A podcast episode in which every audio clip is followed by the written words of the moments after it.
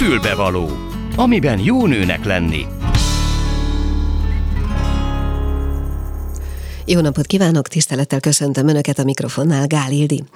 Nos, a mai fülbevaló első fél órájában tulajdonképpen a táncról, a mozdulatról és annak a lélekre, a fizikumra, a jól létre való hatásáról fogunk beszélgetni Simon Renátával, aki a témának szakembere, 30 éve táncos, és így tovább, de a többit majd ő elmondja, nem is akarok a dolgok elébe menni. Szerintem nagyon izgalmas lesz, és talán talán erre a beszélgetésre illeni fog az, amit olykor mondok, hogy ez a műsor megpróbál élni, segíteni.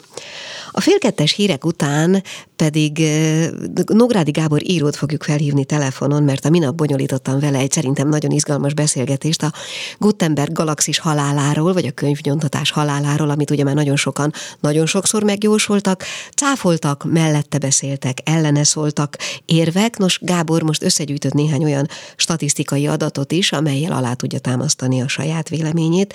Szerintem izgalmas volt a vele folytatott beszélgetés is, gondoltam, hogy osszuk meg önökkel is, bízom benne, hogy önök számára is az lesz. Aztán a műsor végére hoztam egy szöveget, mert ugye sokan azt mondjuk, hogy a könyv sokszor nem csak a tartalma miatt izgalmas és fontos számunkra, hanem bármilyen furcsa az illata miatt is. Úgyhogy hoztam egy olyan szöveget, ami ízeire szedi, hogy képszerűen fogalmazzak a könyv illatát, vagyis elmagyarázza, hogy mi minden miatt vonzódunk a könyv illatához, szagához, főleg, hogyha frissen van nyomtatva, Erről fog szólni tehát a mai műsor, illetve ajánlani szeretném most is, meg majd egy picit később is a csütörtöki zsebenciklopédiát, amelynek vendége ezúttal ismét a más színház lesz, akikről már egyszer beszélgettünk többször is, de egyszer arról, hogy valószínűleg be kell zárniuk. Ugye ők az az inkluzív színházi csoport, akik épp és sérült fiatalokat foglalkoztatnak, hoznak létre színházi előadások, illetve előadásokat, illetve tanítanak is ebben a körben. Nagyon-nagyon izgalmas beszélgetés volt, és akkor éppen ott tartott, hogy talán nagyon nagy bajba vannak. Aztán valami csoda folytán, és bízom benne, hogy talán ez a beszélgetés is része volt ennek a csodának, megmenekültek, ezt az évadot be tudják fejezni, de hogy mi lesz a jövő, erről fogunk beszélgetni tehát csütörtökön. Így néz ki a, ma, a csütörtöki műsor, és most kezdjük a mait. A Klubrádió női magazinja tényleg fülbevaló. És ahogy mondtam, itt ül a stúdióba, köszöntöm is őt, Simon Renáta táncost, aki sokkal több, mint táncos, bizonyos értelemben nagyon sok, illetve nagyon sok minden mással is foglalkozik. Többek között innen fog elmenni nem sokára egy bohóc doktor akcióba, ahol ő mint bohóc doktor szerepel, illetve nagyon régóta foglalkozik a tánc és a lélek kapcsolatával. Szia! Köszöntöm a hallgatókat, köszönöm szépen, hogy itt lehetek. Ö, igen, tehát én nagyon régóta táncolok, négy éves koromban kezdtem, ez nyilván az még nem volt ilyen annyira professzionális az a heti egyszerű alkalom, de én annyira beleszerettem, meg annyira csak ez érdekelt, hogy, hogy én aztán ebben nagyon elmélyültem, tehát én elvégeztem egy balettiskolát, utána ö, egyik társulatról a másikra jártam Magyarországon, utána külföldön, Svédországban voltam, illetve aztán, amikor megint hazaköltöztem, akkor más típusú társulatoknál táncoltam, és akkor mellette pedig már elkezdtem a meditációval foglalkozni, nagyon érdekelt a buddhizmus, abból nyilván csak ilyen szeleteket ismertem, mondjuk a filozófiai részében, hogy ez a ne árts, meg, tehát, hogy ami a, a lelket, illetve a tudatállapotok elérését segíti. Segíti, igen, köszönöm. És nagyon sokáig azt éreztem, hogy nem találom a hidateket az e kettő között. Tehát én táncolok, és táncos vagyok, és, és érzem, hogy mennyire mélyíti az önismeretemet, és hogy mennyit tudok meg saját magamról, és azáltal, ahogy magamról egyre többet, úgy másokról is. Tehát amit már magamban felfedeztem, azt egyszer csak fel tudok fedezni másban is.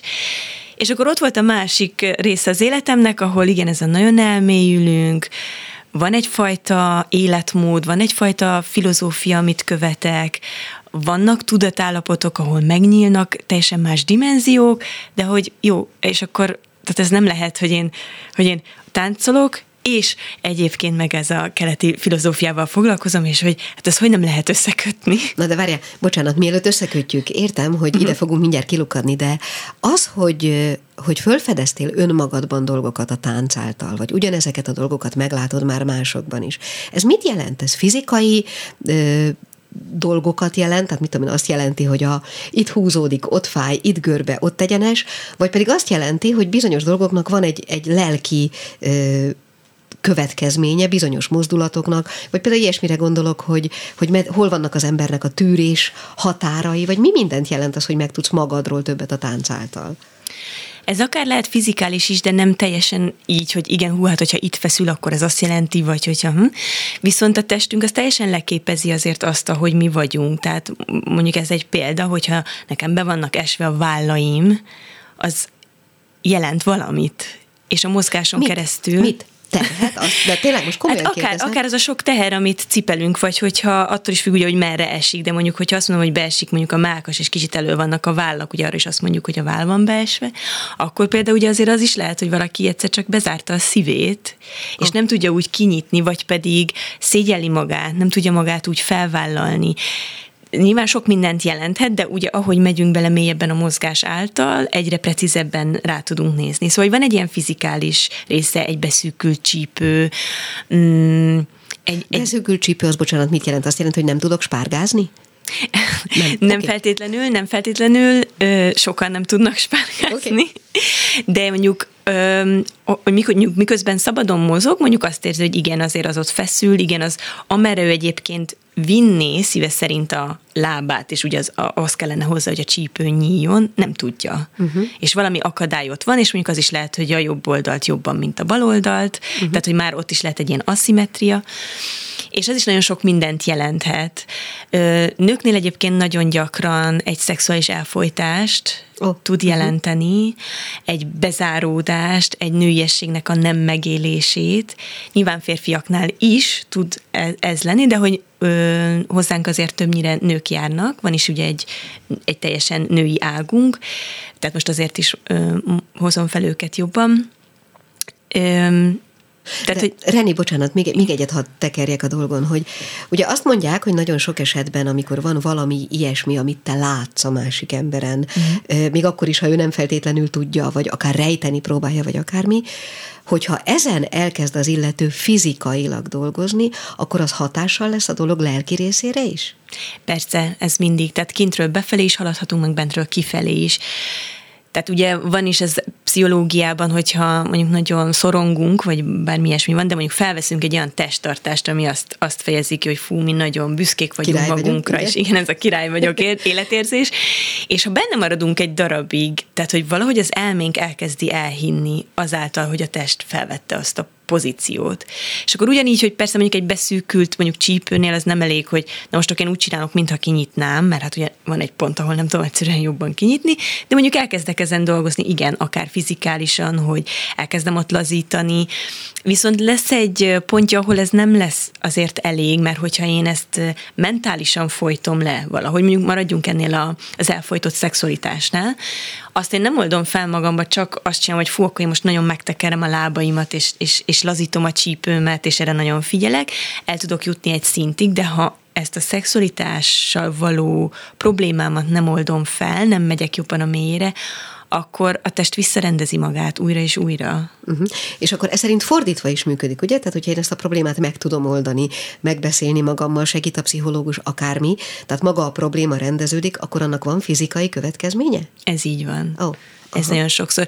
Nyilván legtöbbször szerintem nem lehet csak egy oldalról nyilván, nézni. persze, most sarkítottam nyilván. Persze, persze, csak hogy ugye tehát ez a kettő mindig kiegészíti egymást. Azt mondjuk elmenni egy masszázsra, most ez csak egy példa, hogy igen, ott nagyon, nagyon be van feszülve, az is tud segíteni. Ugye ettől én még az én lelki problémám nem lett megoldva, bár azért, mivel a test azért nagyon sok feszültséget tárol, mondjuk egy masszázs is már fel tud oldani dolgokat, de nem mindegy, hogy mennyire megyek mélyre abba, meg nem mindegy, hogy nekem mennyire mélyen ül ez a problémám. Világos. Jó, akkor kapcsoljuk össze azt, amit az előbb én itt szétválasztottam, vagy megállítottalak, kérlek. Tehát, hogy a te életedben egyszer csak összeért ez a fajta önismereti tudás, és a tánc, ha jól értem. Igen, egyszer csak megtaláltam ebben a hidat, mert azt láttam, hogy igazából a gyökere, vagy a célja már amennyire egy keleti filozófiának van célja, eh, de hogy ugyanaz, tehát hogy az, hogy visszaegyszerűsödni saját magunkra, amilyenek mi valójában vagyunk. Tehát nem csak a ránk rakódott minták, elvárások, saját elvárás, külső elvárás, amit én elképzelek, hogy én amúgy milyen szeretnék lenni, vagy amit én gondolok magamról, hogy én amúgy milyen vagyok, és közben nem biztos, hogy olyan vagyok.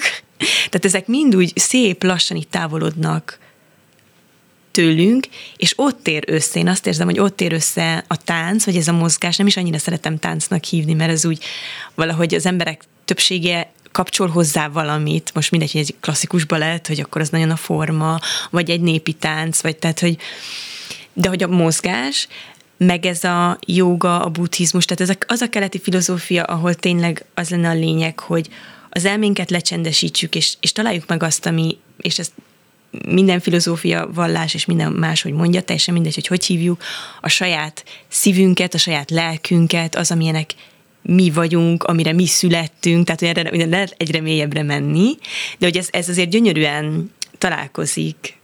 Jó, de nem az a baj, úgy alapvetően uh velünk magunkkal is, de mondjuk akár a, akár a fiatalabbakkal, akár egy korábbi nem, vagy egy későbbi nemzedéket, hogy nem az a baj, hogy sokszor meg se tudjuk fogalmazni, hogy én ki vagyok, mit akarok. Ugye ez a műsor nagyon gyakran poncolgatja ezt a témát. És nem biztos, hogy mindig minden helyzetben van arra válasz, hogy én mit is szeretnék. Sokszor még az is probléma.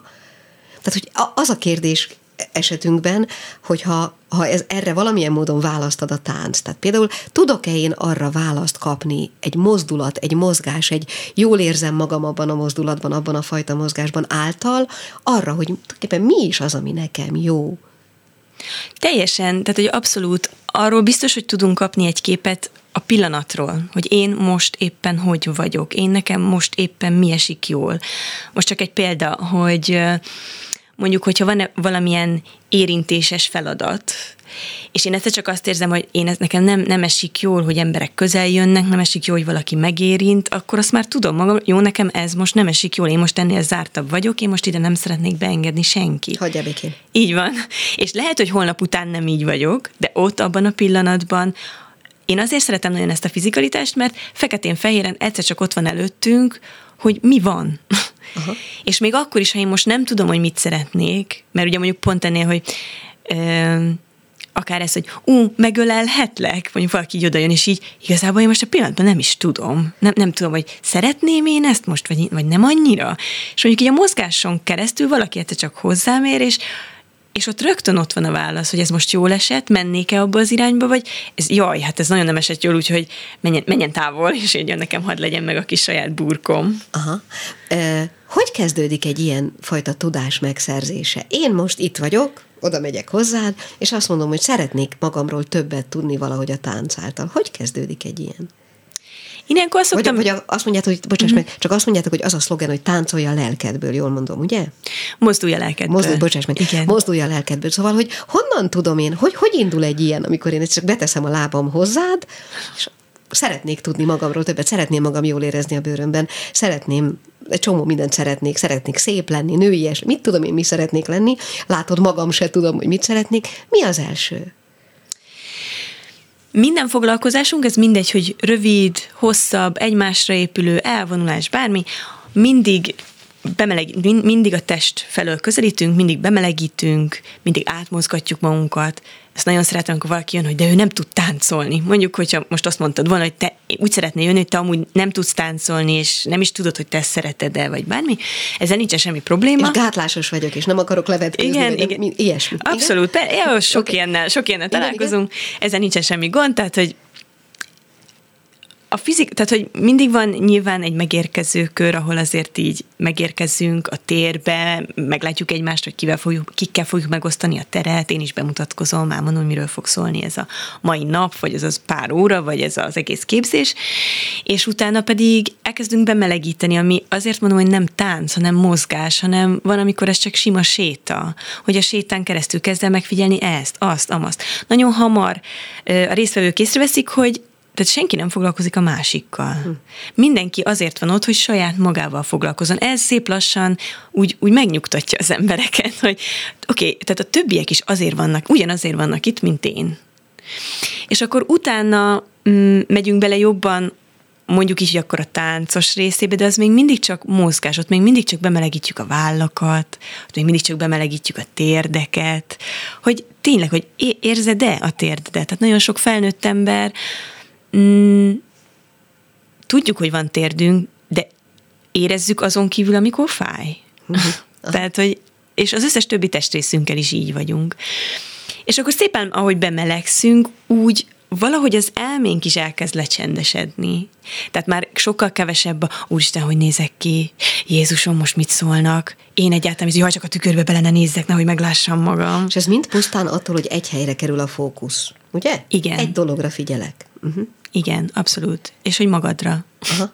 Ez azért Jó, fontos. És egy-egy ilyen, egy-egy ilyen foglalkozás végén eh, ahhoz képest, ahogy bementem, hogy jövök ki? Azért ez nagyon egyénfüggő, hogy ki mit tud kivenni belőle a, a pillanatban. Tehát, hogy mondjuk van, aki ő például nagyon jól, vannak olyanok is, aki ha nagyon-nagyon jól van, ő most csak szeretné csak szeretne egyet tombolni, mondjuk szeretne jó zenére mozogni, szereti a közeget, szóval ő csak így eljön, és akkor ő, ő mondjuk még, még vidámabban, még jobban feltöltve, még kisimultabban megy haza. De nyilván vannak, van olyan is, amikor éppen abban a témában neked vannak nehézségeid, lehet, hogy tudtál róla, lehet, hogy nem, mondjuk menjünk vissza most erre a szexuális elfolytásra, mondjuk tudsz róla, és most itt volt esélyed arra, hogy egy picit jobban, mélyebben belemenjél ebbe a témába, és lehet, hogy megérintődtél, lehet, hogy jöttek megértéseid, nyilván ez az ember teljesen másképpen megy haza, mint az, aki csak eljött egy jót mozogni. És ezeknek a megértéseknek tudatosulnia kell? Úgy értem, hogy szavakba kell önteni, vagy, vagy csak megtörténik, mert megtörténik, és másképp mentem ki? A foglalkozás végén mindig, igen, tehát hogy arra is... Meg kell fogalmazni? Nem muszáj, tehát ez, ez fontos, hogy... Igen, nincs benne kell, Nem, okay. nem, nem, tehát hogy abszolút nem, de hogy igen, a legvégén is van arra adva egy tér, hogy bárki meg tudjon osztani magáról bármit, illetve vagy utána akár tőlem lehessen kérdezni, vagy aki az órát tartja. Mm, én azért fontosnak tartom, hogy a megélés után, amit lehet, azért azt hozzunk fel tudatos szintre azért nagyon sokat, tehát hogy ezek vezetett improvizatív alapú szabad mozgásos foglalkozások. Ez azt jelenti, hogy úgymond gyakorlatok és feladatok vannak. Ott mindig egy keretet adunk annak, hogy, ki, hogy éppen mire figyelj. Mert uh-huh. mondjuk egy egy mozgáson belül, hát mondjuk most, hogyha azt mondjuk, hogy itt egy zene, aztán mozogjál rá, jó, Ez és akkor felszabadító tud lenni. Abszolút, ezt is szoktuk használni, csak hogyha csak ez van, mondjuk két órán keresztül, az emberek többsége benne marad a komfortzónájába, hiszen Nyilván miért nem maradna? Persze. Értem. Ami neki jól esik, ahogy éppen jól esik, és akkor ezeken a különböző kereteken belül meg tudja magát mégis másképpen is élni, hogy jó, milyen az, akár mondjuk van egy fizikális gyakorlat, hogy most csak a könyökömre figyelek, például, vagy milyen az, hogy, hogy oké, okay, menjünk vissza um, most szeretnék mondani egy konkrét példát, csak hogy érthetőbb legyen, de mondjuk a, a legutolsó foglalkozásunknak a témája testem a templomom volt, és akkor mondjuk ott például csináltunk egy olyan gyakorlatot, hogy szembe kellett állni a tükörrel, felhangosítottam a zenét, tehát nem az volt a lényeg, hogy én halljam, vagy bárki más, de te olyan hangerővel mond ki, amiket te magadnak negatívakat, szidalmazó kifejezéseket szoktál magadra amúgy belül a fejedben használni, de közben nézd magad, és közben mozogj benne, hogy ne az legyen, hogy benne így lefagysz, hanem mozogj benne.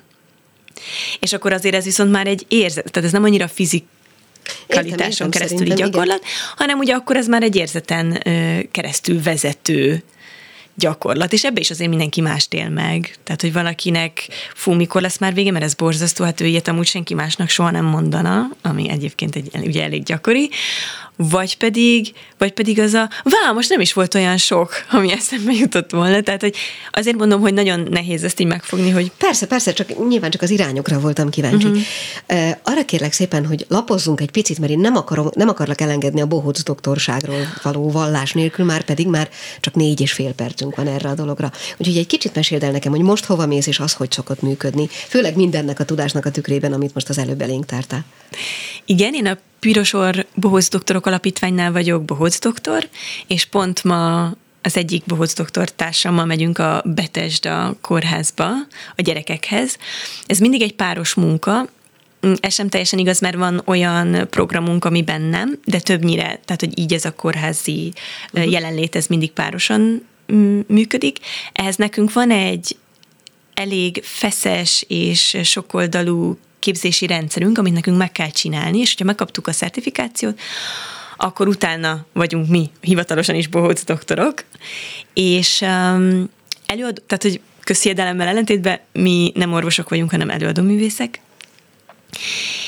és uh, amelyik osztályjal a az alapítványnak szerződése van, mi azokat az osztályokat látogatjuk, és itt nyilván vannak benfekvő gyerekek, akik hosszabban bent tartózkodnak, ugye szoktunk menni az intenzív osztályra, az ugye megint egy másik közeg, illetve mondjuk szoktunk, most csak egy példa, belgyógyászatra, ahol van, aki csak jön, megy.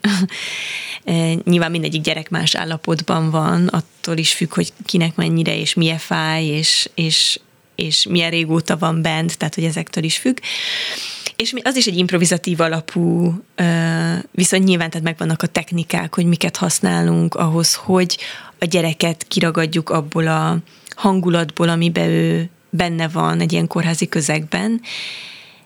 Ettől függetlenül nincsen elvárás, hogy hát minket szeretni kell, vagy játszani kell velünk, vagy bármi, hanem csak egy másik légkört teremtünk, és, és ez, hogy most éppen őt hogyan oldja fel nevetésben, vagy ki tudja adni valahogy máshogy a feszültségét, vagy mi leszünk azok, akiknek úgy jól el tudja mondani, szóval ez mhm. gyerekeknél is mindig másképpen De mentek csapódik. egyébként akár nagyon súlyos, nyilván ahogy az intenzívre mentek, vagy akár steril szobába, ilyesmibe is, tehát extrém körülmények közé is? Igen, igen, uh-huh. megyünk hematológiára, igen.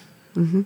Uh, utána nektek van szükség az élmény feldolgozásához, akár segítségre, akár csak egy kibeszélésre? Gondolom egymás között talán van. Változó, nyilván ugye ott a partner, tehát rögtön vele ki tudjuk azért ezt ventilálni, ha bárkinek bármi olyan van, hogyha ez ennél mélyebbre ül, tehát azért az alapítvány gondoskodik rólunk a szupervíziókkal, illetve hogy van pszichológus is, tehát hogy meg hát azért mindenki, ahogy saját magának is meg szokta oldani, tehát, hogy mondjuk én például szeretek utána egy nagyot sétálni, hogyha éppen egy olyan ért, vagy még este valahogy azt a zuhanyzást, azt olyan ritualisztikusan csinálom, hogy akkor most mindent lemosok magamról, uh-huh. ami így bennem maradt. Hát az a helyzet, hogy körülbelül a végére értünk ennek a beszélgetésnek, én csak annyit szeretnék az egészhez hozzáfűzni, hogy, tehát, hogy jó rád nézni, már telefonon, amikor beszéltünk, akkor is ilyen nagyon csillogós volt a hangod, meg ilyen nagyon, szóval árad belőle a pozitív életszemlélet. És most, hogy látlak, ez így a sokszorosára nőtt, úgyhogy azt gondolom, hogy valószínűleg e, ez hitelesíti mindazt, amit mondtál, akár a táncról, akár a mozdulja lelkedből gondolatról, akár a bohóc doktorságról. Szóval azt gondolom, hogy jó veled egy légkörben, légtérben lenni, úgyhogy akár próbálják ki. Ezt üzenem a hallgatóknak is. Nagyon szépen köszönöm. Tehát Simon Renáta volt ennek a fél órának a vendég, és köszönöm szépen, hogy itt voltál. Folytatódik a Klubrádió ékszere, a fülbevaló. És akkor most folytatjuk már is. Köszöntöm a vonalban Nógrádi Gábor írót. Halló! Halló, jó napot kívánok, szervusz! Szia! No, hát a minap folytattunk mi ketten telefonon egy rövidke beszélgetést arról, hogy mennyire van veszélyben a Gutenberg galaxis, illetve te ennél egyszerűbben fogalmaztál, azt mondtad, hogy nagy baj van a könyvnyomtatás, könyv eladás területén, és annyira izgalmas volt, amiket mondtál, hogy azt gondoltam, hogy ezt feltétlenül osszuk meg a hallgatókkal. Izgalmas, hogy mit gondol erről egy író. Egy, író fél is, meg tudja is, hogy a világ változásának nem lehet ellenállni, nem lehet a gőz mozdony elé állni, mert a gőzmozdony sokkal erősebb lesz. Hát nyilván a gőzmozdonyt azért említem, mert az is például egy olyan változás volt, ami tönkretette szegény takácsokat. Biztos sokan tudják, hogy a géprombolás annak idején a szövő gépeket összetörték a szakácsok, az miért történt. Mindig van ilyen változás, nem mondom el, mert ez több ezer órát venne igénybe, inkább csak tényleg a, a printről, a nyomtatott könyvről és az ezt felváltó, vagy esetleg felváltó elektronikus könyvről ö, érdemes beszélgetni.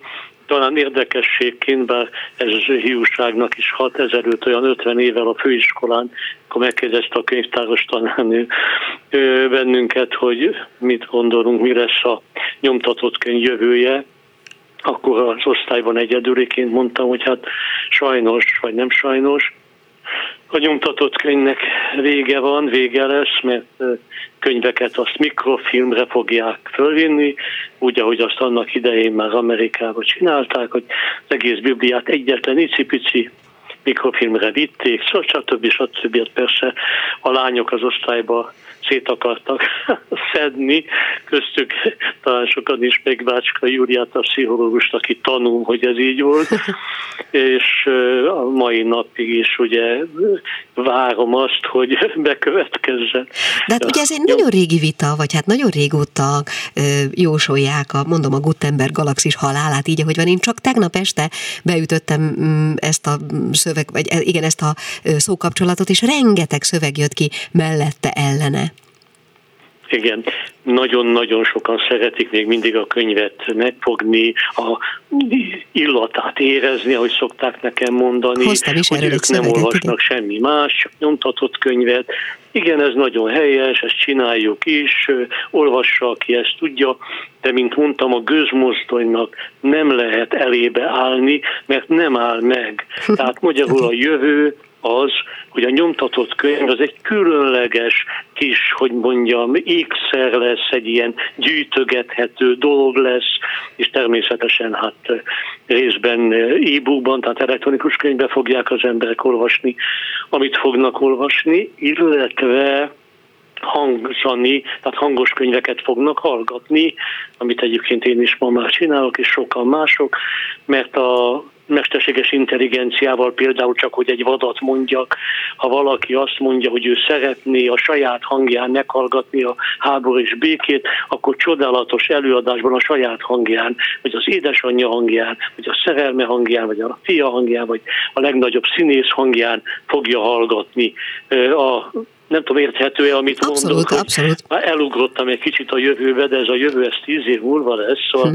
ne tessék olyan nagyon reménykedni abban, hogy visszajön a print. Egyébként, hogy konkrétumokat mondjak, 1990-ben a szépirodalmi művek átlag száma 30 ezer volt az átlag szám. Ma 1700. A gyerekirodalomban 31 ezer volt az átlag szám 30 éve. Ma hmm. 3000. Uh-huh. Szóval, szóval itt történt valami, és bizony, amit említettél ugye a legelején, hát nem vagyok boldog, hogy a könyveim nem fogynak printben, tehát nyomtatva, de boldog vagyok, mert olvassák elektronikus könyvként. És most már miután rengeteg könyvet ingyen föltettem, pont ezért, hogy ha már megírtam, akkor olvassátok.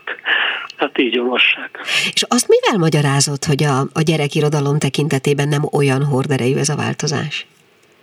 Hát azzal, hogy a szülők még erre költenek pénzt. Uh-huh. A saját maguk, ha nem nagyon költenek, mert ugye a forintban ez körülbelül egy könyv, egy olyan 10 euró, mondjuk 3000, 6000, 3700 forint, 4000 forint, sőt már több is. 4000 forintot nagyon meggondol ma egy ember, aki hát átlag fizetésből él, hogy megvásárolja, de a gyereknek még megveszik. Ezért van az, hogy 3000-3200 példányban még el lehet adni a ifjúság és gyerekirodalmat. Mm. Íróként, ez az előbb elmondtad, hogy mi az érzelmi viszonyulásod a dolgokhoz, de ez íróként bármilyen, nem tudom én, változtatást az írás módszertanában, terjedelmében, bármiében okoz? Ezt pontosan nem tudom, elképzelhető, hogy vannak ilyen kutatások.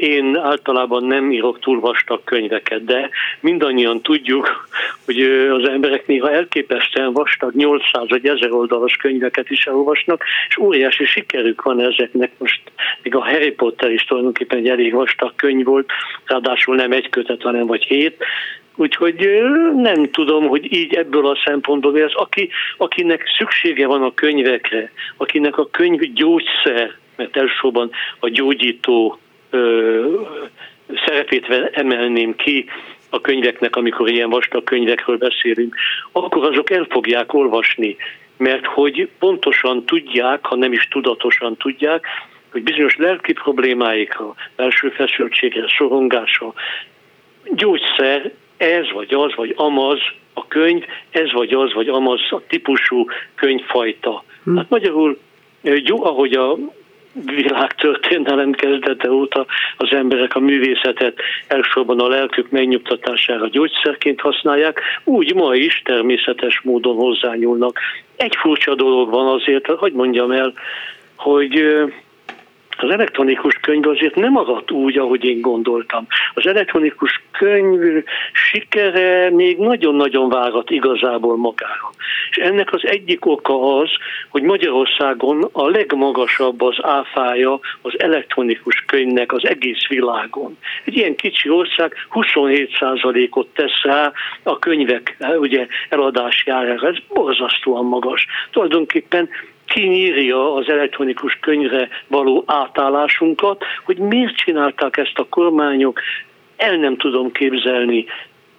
Akkor, amikor ugye az én véleményem csak, de ingyen kellene adni a kulturális dolgokat, mert a kultúra az embert fejleszti, és a fejlett ember sokkal nagyobb GDP-t hoz létre, jó messzire ugrottam, ugye az alaptételt igen, igen. Nem baj. létre a Magyarországon, de hát én hiába beszélek. Na még, azért, még ne tedd le kérlek, akármennyire hiába is, hogy azon gondolkozom közben, hogy így hallgatlak, hogy azért, hogy mondjam, az az érzelmi magatartás, vagy az a nyugalom, ami az ember egy, amit az ember érez egy bekuckózás és egy könyv kinyitása után, és az a fajta elmélyülés, ez szerinted ugyanígy létrehozható egy elektronikus könyvvel, vagy bármilyen más formában? Akár egy hallgatott igen. anyaggal? Igen? igen.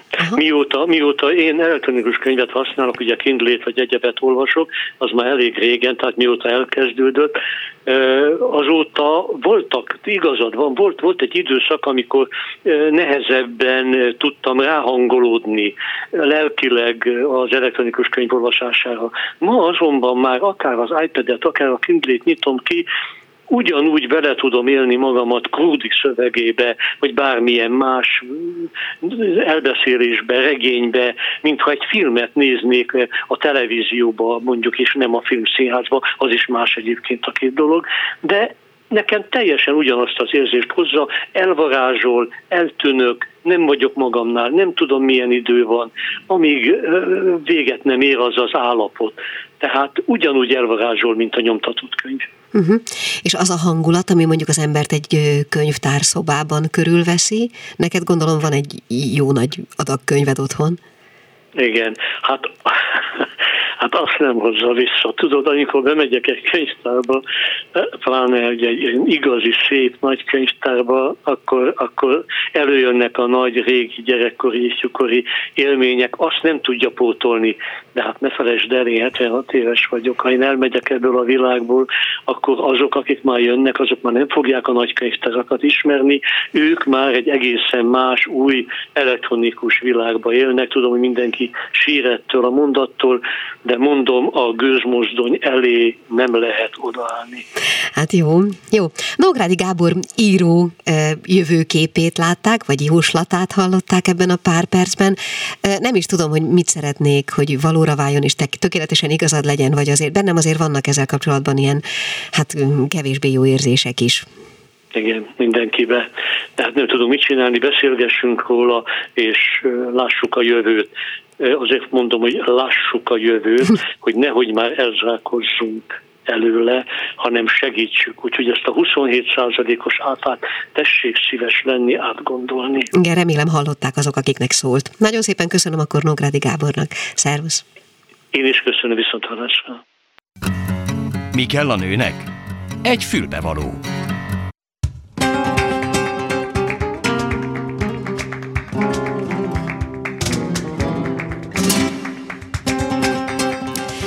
És akkor most én hoztam egy olyan szöveget, ami a könyvek illatáról szól, mert ugyan ezt is említette Gábor, ugye, hogy a könyvnek a tartalmán kívül az illata is lehet adott esetben nagyon vonzó.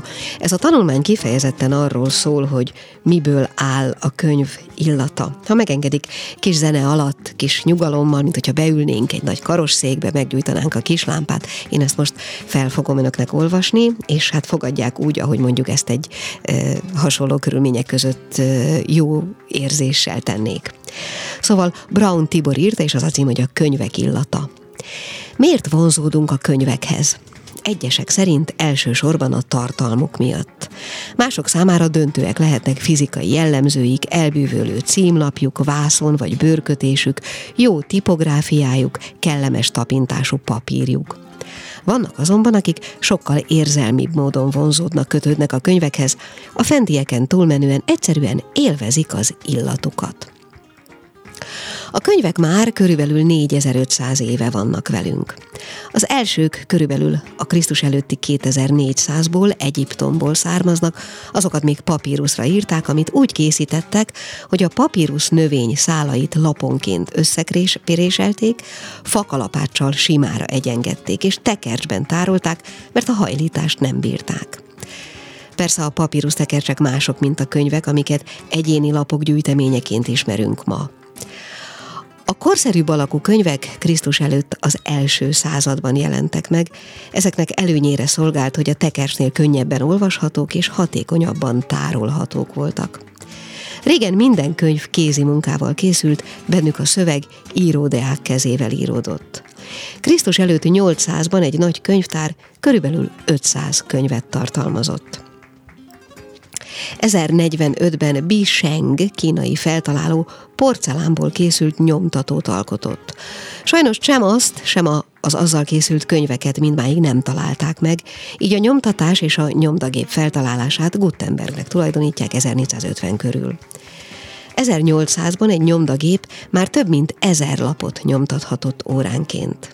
Ezzel szemben a jelenlegi digitális eljárással előállított könyvek esetében a nyomtatott oldalszám túlszárnyalja a 100 milliót. Miért kedveljük annyira a könyvek illatát?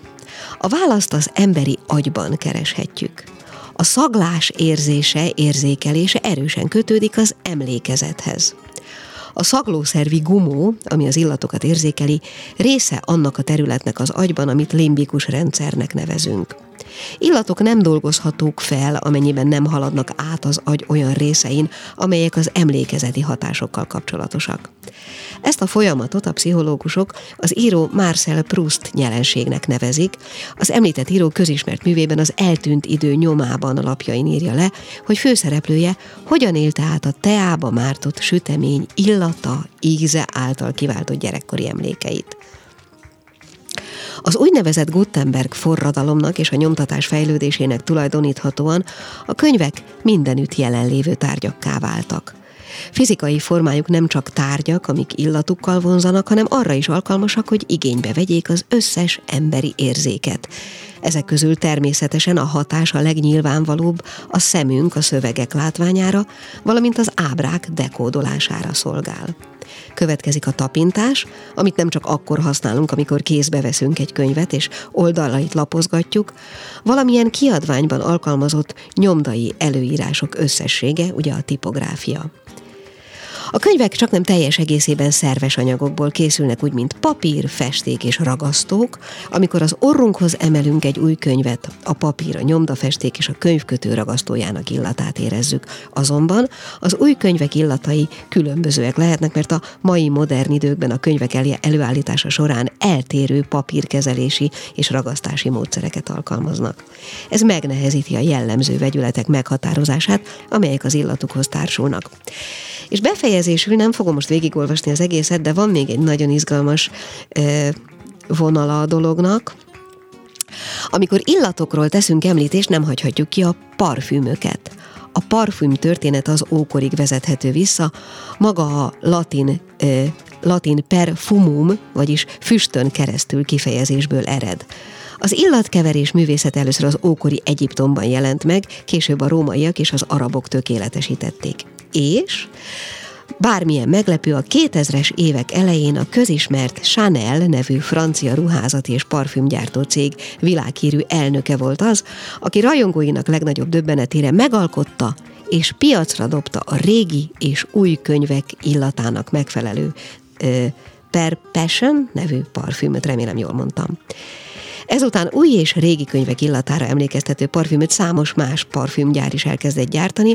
Gutenberg, ha élne, mosolygós elégedettséggel szemlélhetne találmánya évezredes karrierjét, és azt, hogy ma még mindig velünk van, és egyre intenzívebben használjuk a 21. század elején is. Ennyit tehát a könyvek illatáról.